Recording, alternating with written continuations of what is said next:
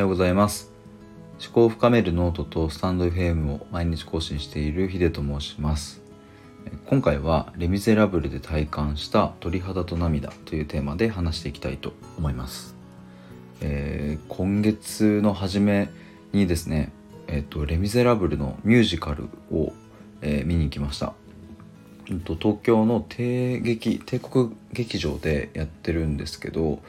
えーと、僕ミュージカル自体を見るのが初めてでえっ、と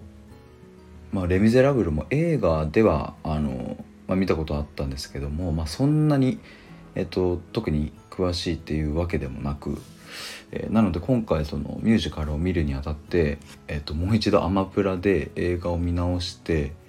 でいろいろ YouTube とかでもその解説とかを見て知識入れてでミュージカルを見に行ったっていう感じです。でえっと、まあ、今日のタイトルにももうある通りなんですけど もう結論から言うともう鳥肌と涙がもうちょっとやばすぎたっていう、えー、そんな感じでした。うんとまあ、ちょっと余談なんですけども「えーと、レ・ミゼラブル」まあ、見たことある方も本当にご存知だと思うんですけどまあ、どんな話かというと、まあ、一言で言えば、えー、自分を本当の自分を取り戻していく、えー、そんな話です。まあ、例えば、えーと、主役のジャン・バルジャンは、えー、かつてはパン一つを盗んでしまった罪で、まあ、19年も牢獄に、まあ、入れられてしまうんですけども、まあ、そこから外の世界に出てで、まあ、一旦は自分をこう偽って、えー、生きて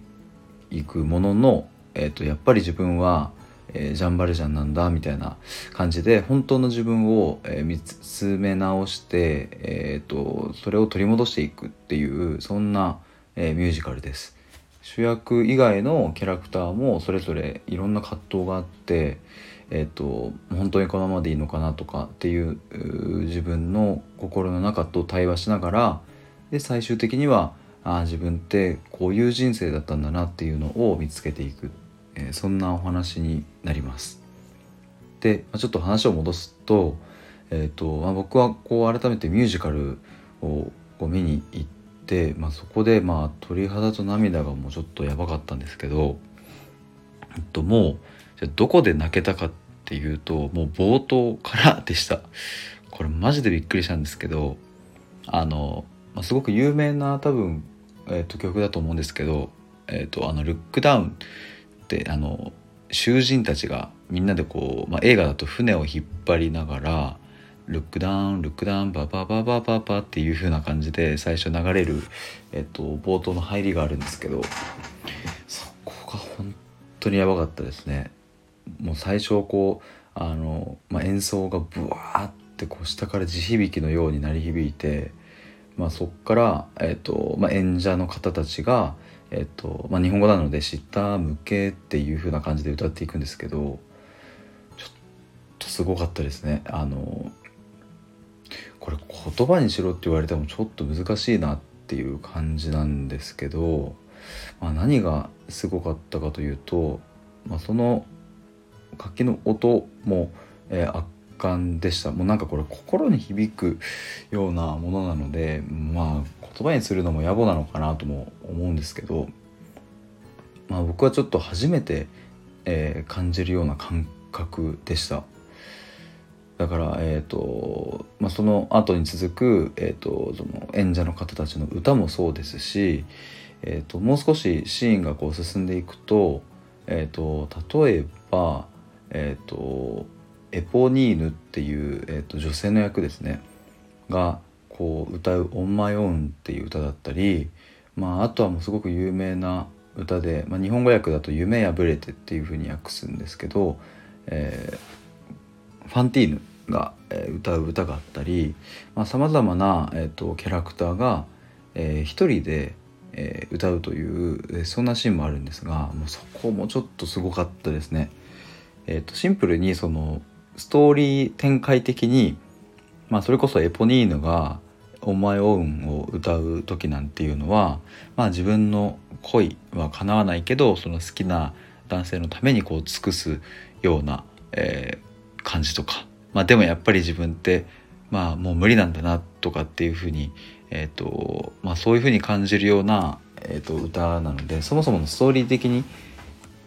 あの涙が出てくるっていうのもまああるんですけどそことは別に、まあ、その演者の方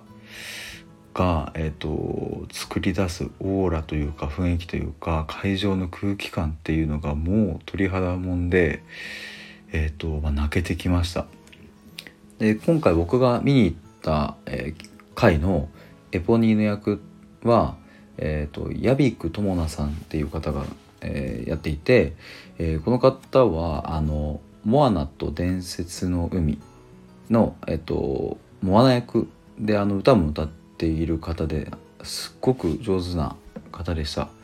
あのこの方がその歌った時とかっていうのはもう本当にもうゾワゾワしたというか鳥肌が立ったというかもうなんか違う世界に行ったというかなんかそんな感じで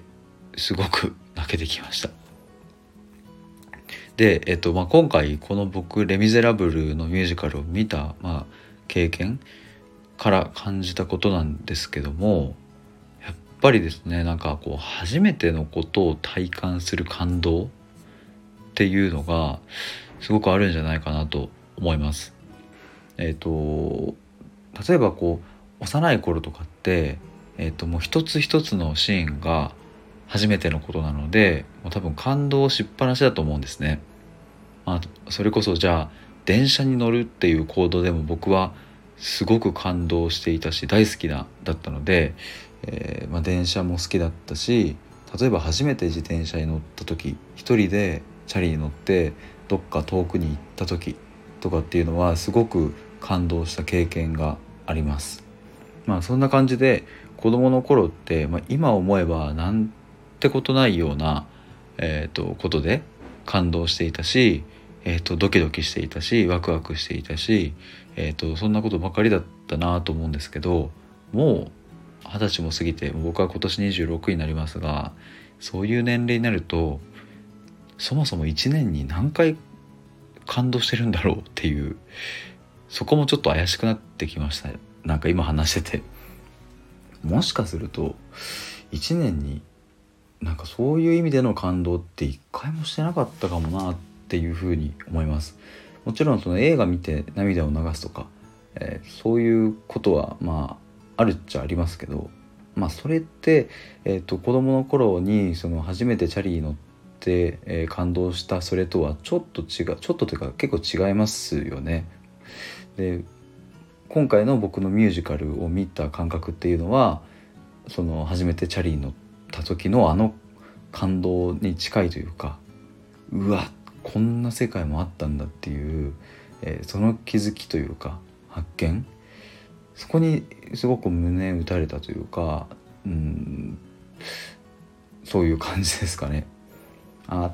今パッと思いついたんですけどあの初めてプロ野球の観戦をしに行った時とか初めて甲子園を見に行った時とかもしかしたらなんか僕の中ではそういうのにもっとこう近いのかなっていうこうその会場の雰囲気とかに圧倒される感じ？こう応援団とか、えー、観客の声とか、まあ、あとはもう綺麗な人工芝とか。なんかそういうのに圧倒される感じが小学生の時にあったんですけどもそういうのにちょっとミュージカルが今回近かったかなっていうふうに思います。まあという感じで、えっとまあ、皆さんもですねこうもう大人になってくるとこうやって感動するっていうことって、えっと、なかなかないと思いますし、えっと、多分自分で意識的に作らないともう僕ももうこの先こうやって感動することってないなというふうに思うので、是非何か新しい経験体験を、え、してみるっていうのはいいと思います。まあ、こういうちょっとコロナの